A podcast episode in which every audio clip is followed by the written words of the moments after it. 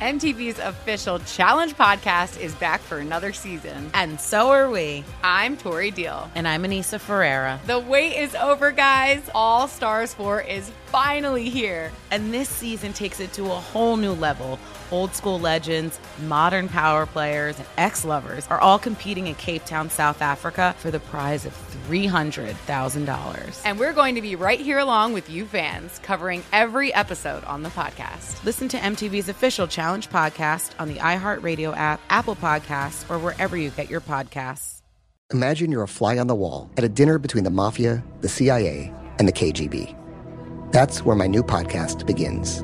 This is Neil Strauss host of To Live and Die in LA, and I wanted to quickly tell you about an intense new series about a dangerous spy taught to seduce men for their secrets and sometimes their lives.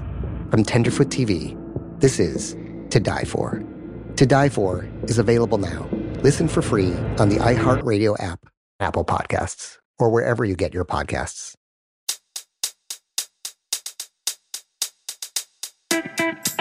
Welcome to the Daily Dive Weekend Edition. I'm Oscar Ramirez, and every week I explore the top stories making waves in the news and some that are just plain interesting.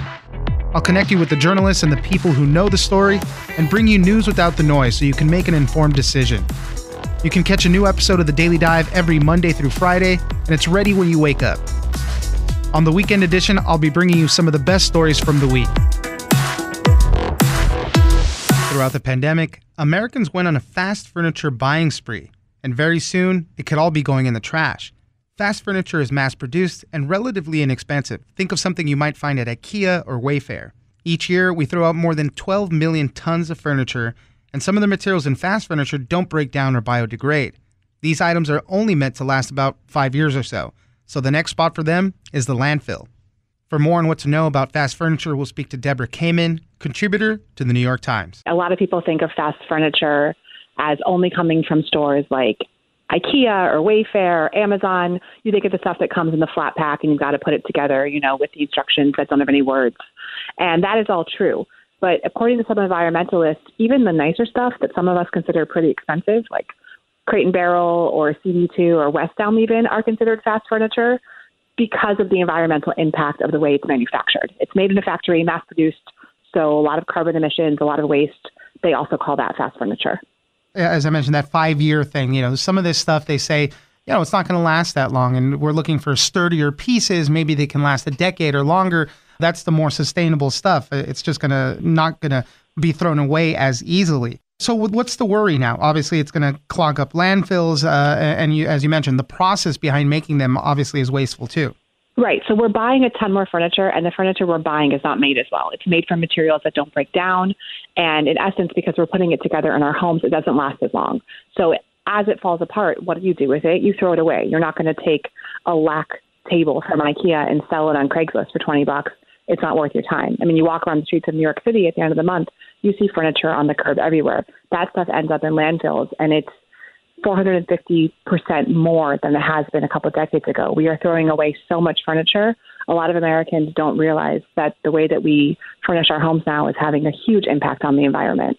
Each year, Americans are throwing out more than 12 million tons of furniture. And the e commerce furniture market is worth $27 billion. This is from 2021. You know, a lot of people don't obviously look into how the stuff's made and, you know, the after effects, but people love this. The fast fashion stuff, you know, is a comparable thing that a lot of people point to.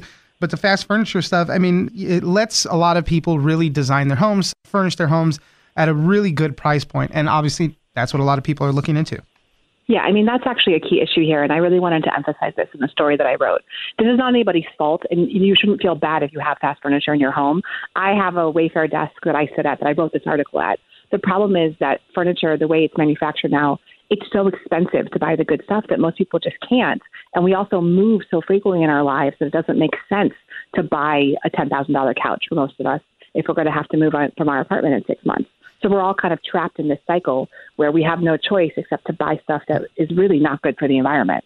And you mentioned buying that big couch, right? So even throughout the pandemic, a lot of people who were making some of those purchases know the pains uh, of trying to get furniture, right? Some of this stuff was, uh, you know, say, hey, uh, I want to buy a couch. Well, it's going to be seven, eight months maybe. And so right. the fast furniture category really filled that hole. You know, you maybe take you a couple weeks still or a few weeks to get something, but at least you can get something that you needed immediately. And, and even with people that landlords and stuff, people with uh, short-term rentals, all that stuff, really look to this category to fill their stuff.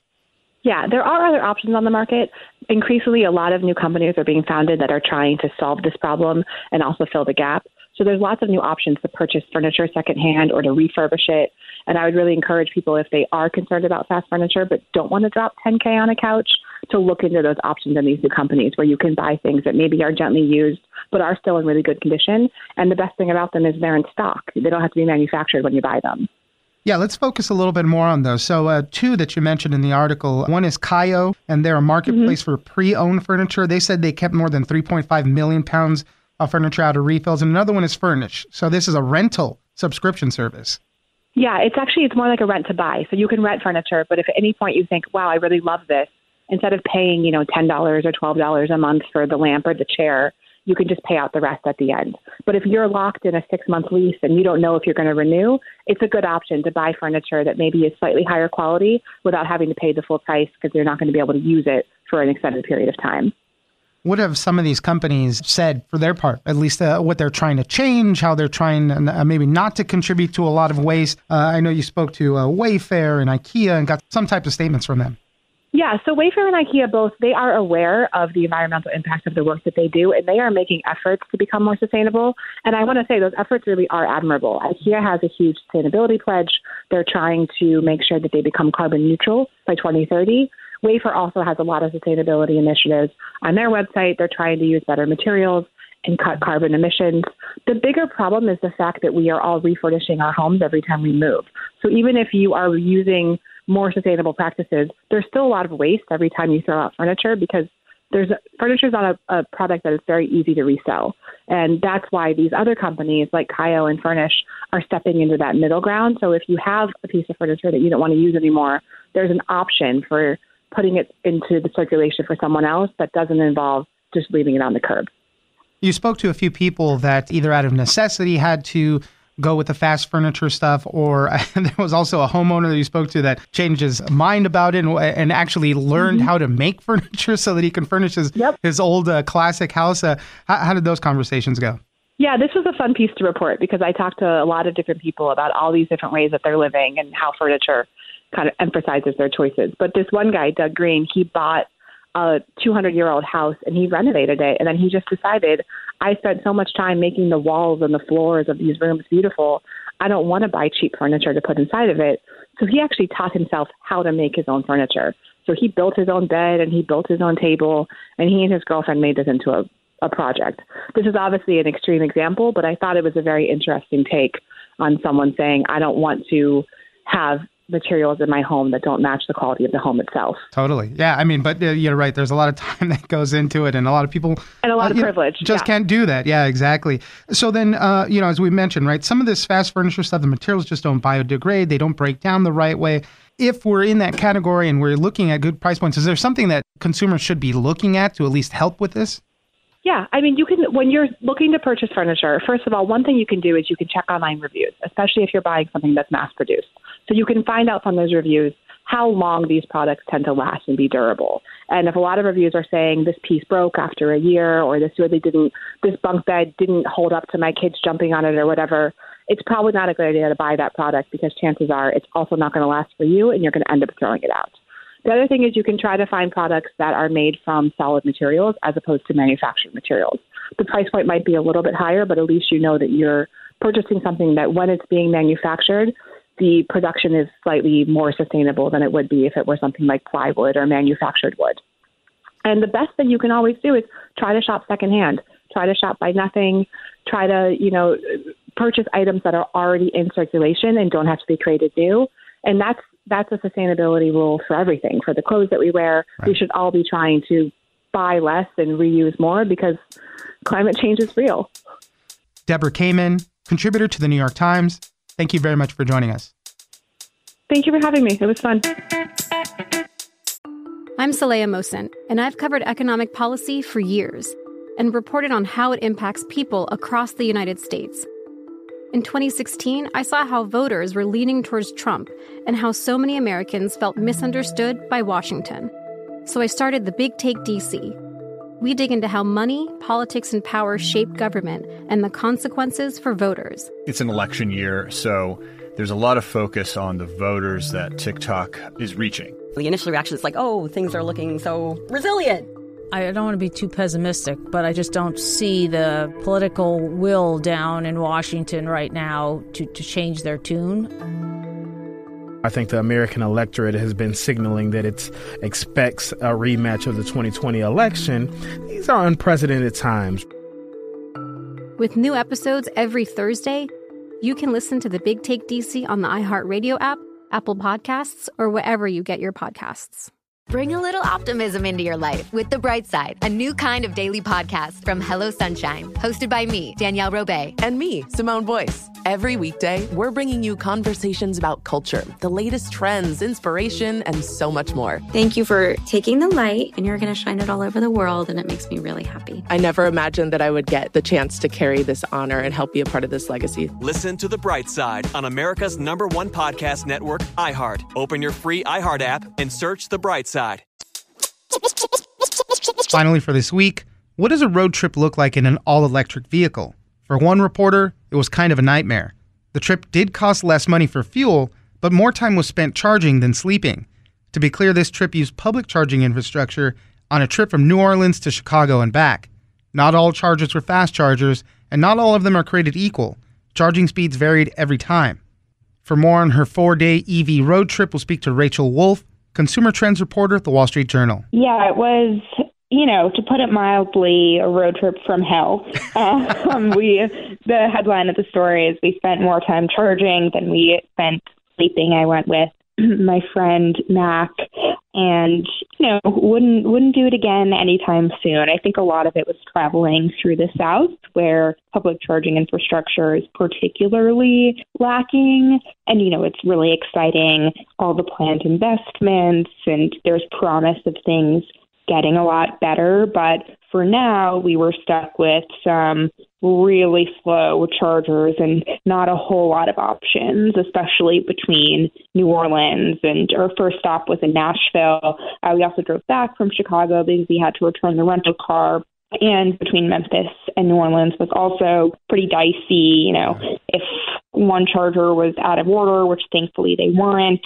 we really would have been even even more screwed. Our 18 hours was, you know, having things go about as well as they could have, uh, aside from the severe weather we experienced. But um, you know, you know, it's I think and, yeah. and the weather and all that stuff. I mean, those are all things you're going to experience on a road trip. But totally. the, the, the particulars are having to deal with not stopping at a ready, readily available gas station and filling up and going in a matter of minutes, right? Having to stay there and charge on uh, these chargers that sometimes aren't fast chargers. So let's talk a little bit about yeah. the parameters of everything. As I mentioned, you guys were in a Kia EV6. It was a 2,000 mile road trip. You used the PlugShare app which has kind of a map of public chargers. Tell us how that worked out. Right. So the PlugShare app tells you every place that you could possibly charge, uh, you know, in the whole country. Um, and we sorted by fast chargers. Actually, they're a different color on the map. And so, you know, we understand as somebody who reports on electric cars, although I don't own one, the difference between a fast charger, which offers charging speeds uh, up to t- uh, 350 kilowatts, which is super fast. Most most cars can't even accept that much power. But there's a big range, a bigger range than I knew going into the trip and all of my reporting. You know, I just knew that there were these three levels of chargers, um, and I never really thought more about it because I had never charged a car myself. And I think that that would be a pretty you know, it's a pretty typical thing to expect. A fast charger is fast. Right. Um, we learned that that is not necessarily the case. There is this huge range, and fast chargers start at about 24 kilowatts, which the difference between 24 and 350 uh, is huge. It's sure. the difference of spending three hours uh, walking downtown to Meridian, Mississippi, because we don't want to stay at the Kia dealership where our car is plugged in. You know, that charger had trouble even cracking 20 kilowatts. Um, super, super slow. Um, we were also we ended up needing to use a level two charger at one point because we just didn't make it to our next fast charger. And where the fast where the true fast chargers are, they're great.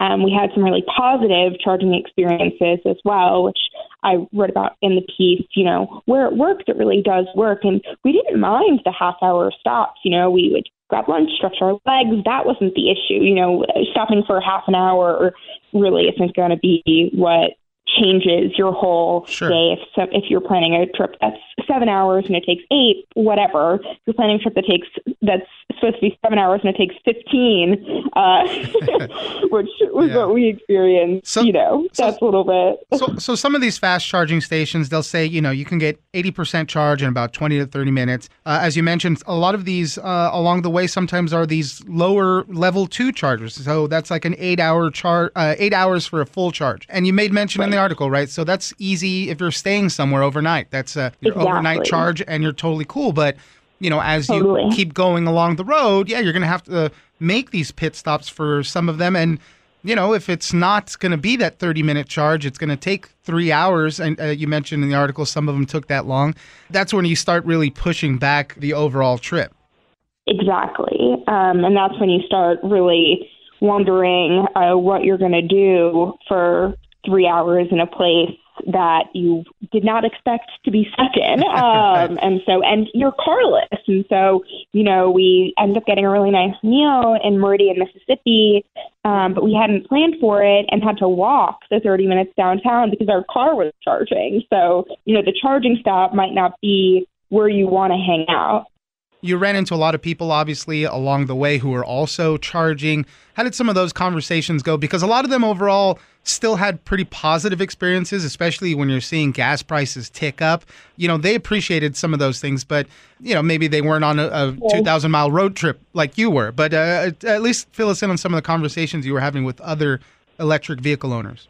one EV owner who has a Ford Mustang Mach-E, and he travels a lot for work, and he drives his electric car all the time, um, and has had a super positive experience, and you know says that he feels a little bit smug with the gas prices up so much, but the Midwest, the charging infrastructure is a lot better than it is in the South, um, and he finds that he has more options. He still has to plan his routes really carefully. He was telling me that uh, maybe he wouldn't want his wife going on a long road trip with the car because you know he'd be worried about her having to plan uh, and you know not making it and um, but he has a strategy and it, it really works for him. You know, he has to put a little bit more thought into it, but he saves, he says that, he, you know, he saves thousands of dollars on gas. So it's awesome. Spoke to another woman who also really loves her electric car, but she was driving from her home uh, in St. Louis to Colorado for her daughter's wedding and had to be towed because she ran out of juice Oh, on the highway twice. She had to be towed two different times. Um, And you know that was a that was a few of ours during the road trip too. Was having to be towed. And there was one moment where we thought we might have to be outside of Sikeston, Missouri. Thankfully, uh, we made it to the gas station on zero percent, or to the charging station on zero percent. The charging station was actually at a gas station, but um, you know, you don't want to be the person who's stranded because you can't just you know, you could bring back a fuel tank, but you can't wheel a whole a generator to your car. What was the worst part of this whole experience? It could have been uh, hitting that gas station, that charging station at 0%, but was that the worst thing that happened uh, on- this journey with regards to the charging and all that? Uh, you know, what was the worst part? I think that was most nerve wracking was being at zero percent. Um, you know, the conditions were so bad and we were kinda in the middle of nowhere. Um, and we really didn't want to have to call a tow truck. Um, and it, that was we had been on this road trip forever at that point, and you know felt like we were never going to get home. So that was a that was a real low point of the trip. I think that another low was just realizing uh, in Meridian that we might not make it to Chicago. Um, you know, we kind of felt defeated by that three hour charging time where we were like, I guess we're not, you know, exploring Nashville. Um, you know, I just felt I felt guilty. I felt like I had really uh overpromised my friend. I was like, It'll be so fun. We'll get to hang out in all these cities. Uh, we did not do any hanging out in, in those cities. You mentioned in the story she had to get back for a shift at her job, and that you know was getting very iffy if you'd even make it back for that part of it right. too. It was it was really tight. I love this story for a lot of different reasons, but it's kind of a, a, story of a typical person. Let's say, hey, I wanted to rent an electric vehicle. Let's try this road trip out. Any per normal person is going to pull out an app just like you did and say, let's uh, map this trip along our charging stations. And uh, you know, so in that sense, it's it's a very typical type of story. I know you received a lot of feedback for this story. A lot of people may be saying, "Why didn't you rent a Tesla? Why didn't you use the Tesla network?" That's all well and good, but that's not really the point, right? I, I love the point of that. This is our public infrastructure of these public right. charging stations that we have right now, and that's such an important thing when we're talking about putting money into this and totally really making in the future. Yeah, exactly. So, how do you respond to that?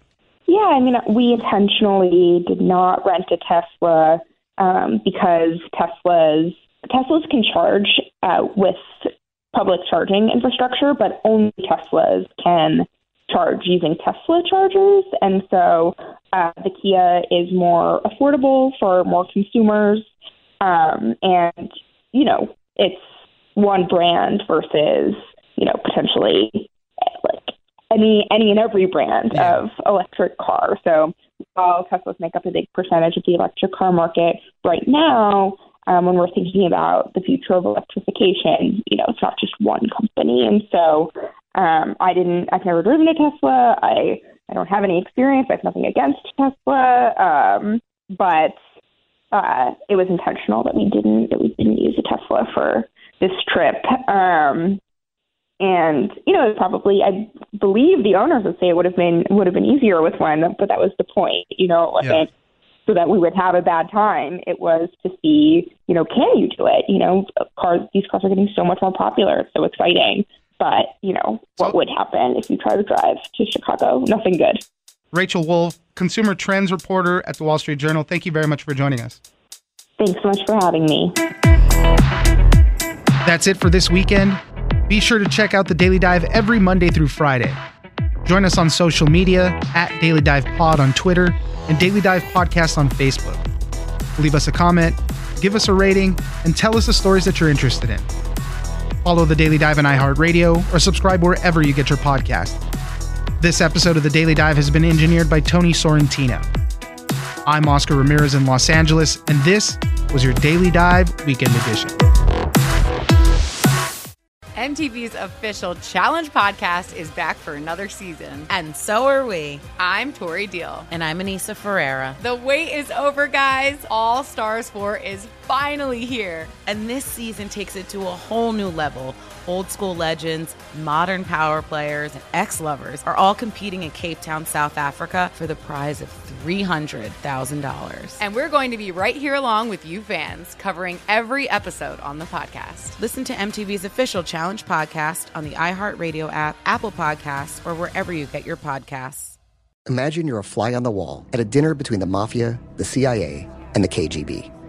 That's where my new podcast begins. This is Neil Strauss host of To Live and Die in LA, and I wanted to quickly tell you about an intense new series about a dangerous spy taught to seduce men for their secrets and sometimes their lives. From Tenderfoot TV, this is To Die For. To Die For is available now. Listen for free on the iHeartRadio app, Apple Podcasts, or wherever you get your podcasts.